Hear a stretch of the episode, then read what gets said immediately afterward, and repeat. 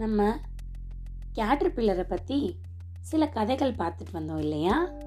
இது அதோட சுருக்கம் மாதிரி.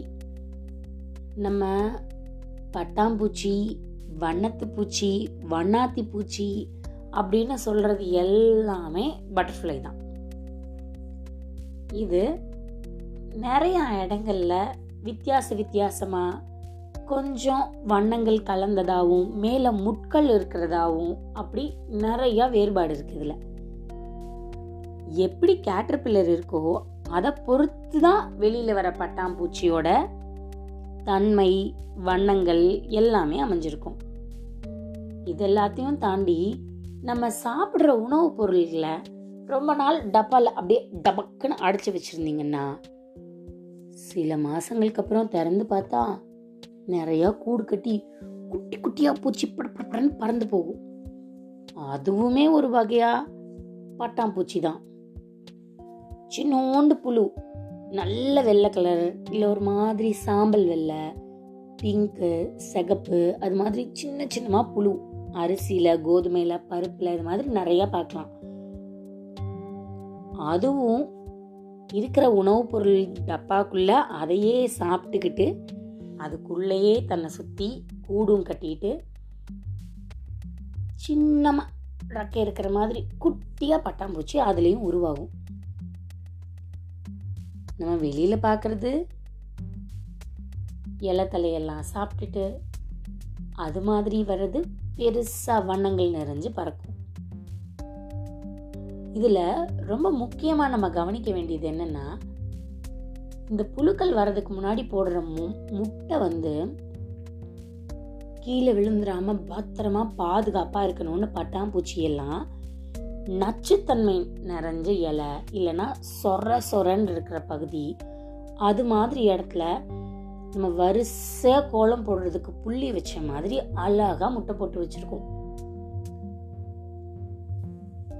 அது புழுவா மாறி முட்டையிலிருந்து வெளியில் வெளியில வந்ததுக்கு அப்புறமா டிங் மொச்சக்கு மொச்சக்கு அச்சக்கம் மொச்சக்குன்னு மச்சக்குன்னு இலையெல்லாம் கடித்து தின்னுட்டோ இல்லை தானியங்களை தின்னுட்டோ வளரும்போது நீல நீளமாக நீல நீளமாக வளர்ந்து அப்புறமா தான் அதை சுற்றி கூடு கட்டி பட்டாம்பூச்சியாக வெளியில் வருது. இதில் நம்ம வெளியில் பார்க்குற பட்டாம்பூச்சி எல்லாம் கூடு கட்டி உள்ளே இருந்து வெளியில் வரும்போது நிறையா தடவை நம்ம பார்த்துருப்போம். பட்டாம்பூச்சி தேனை மட்டும் சாப்பிட்றது இல்லாமல் சில பூச்சிகளை கூட சாப்பிடும். ஆனால் படப் படப் படப் படப் படன்னு ரக்கை அடிச்சு பறந்து வர பறவை எதுவுமே இந்த பட்டாம்பூச்சியை சாப்பிடாது. அது ஏன்? ரொம்ப உயரத்துல இருந்து கூட கழுகால துல்லியமா ஸ்வாங்னு கீழே வந்து அது நினைச்ச இறைய குறிப்பாத்து லபக்குன்னு கவிட்டு போக முடியும். அப்படி இருக்கும்போது பறவைகள் ஏன் நல்ல பளிச்சு பளிச்சுன்னு தெரியுற இந்த பட்டாம்பூச்சி வேட்டையாடுறதே இல்லை? இதுக்கும் ஒரு காரணம் இருக்கு. பட்டாம்பூச்சியா இருக்கும்போது முட்டை போடுது இல்லையா? அது நச்சுத்தன்மை வாய்ந்த இலையில சொரசொரப்பான தன்மை உள்ள இடத்துல போடுன்னு சொன்னோம் இல்லையா? அது புழுவா வந்ததுக்கு அப்புறமே அதுக்குள்ள கொஞ்சம் நச்சுத்தன்மை இருக்கும். வளர வளர வளர வளர வளர அந்த நச்சுத்தன்மை கொஞ்சம் கூடிடும். கேட்டர்பில்லர்ல இருந்து பட்டாம்பூச்சி ஆனதுக்கு அப்புறமும் கூட அதுக்குள்ள சில நச்சுத்தன்மை இருக்கும். அதுவும் பல வண்ணங்கள் நிறைஞ்சல இருக்கிறதுனால பறவைகளோட மூளையில பதிஞ்சிருக்குமா? ரொம்ப பார்க்கறதுக்கு பளிச்சு பளிச்சுன்னு இருக்கிறதெல்லாம் சாப்பிட்டா நம்மளுக்கு அது ஒத்துக்காதுன்னு. இதே பட்டாம்பூச்சி ரொம்ப வயசானதுக்கு அப்புறமா ரெக்கையில இருக்க கலர் எல்லாம் மங்கி போய் சில சமயம் அங்கங்கே ரெக்கையில ஓட்டையெல்லாம் விழுந்து திருப்பியும் புழு தன்மைக்கு அப்படியே அந்த ரெக்கையெல்லாம் செதஞ்சு போன நிலைமையில் இருக்கும்போது இப்படி கொத்தி கொத்தி கொத்தி கொத்தி சாப்பிட்ற பறவைகள் அதை இரையாக சாப்பிடும்.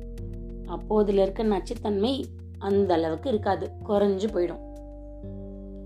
இது மாதிரி தான் பட்டாம்பூச்சியோட வாழ்க்கை வந்துட்டுருக்கு.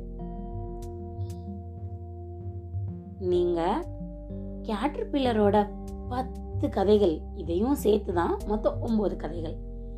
அதெல்லாம் கேட்கலனா கேளுங்க. நம்மளோட கதையும் நானும்ல நிறைய கதைகள் போட்டிருக்கோம். அதெல்லாம் கேட்டுட்டு சந்தோஷமா இருங்க. கதைகள் ரொம்ப பிடிச்சிருந்தா உங்க தெரிஞ்சவங்களுக்கும் கேட்க சொல்லுங்க. இதுவரை நீங்கள் கேட்டுக்கொண்டிருந்தது கதையும் நானும் உங்கள் ரேவா வல்லியப்பனுடன் மீண்டும் அடுத்த பதிவில் வந்து உங்களை சந்திக்கிறேன். பாய் பாய்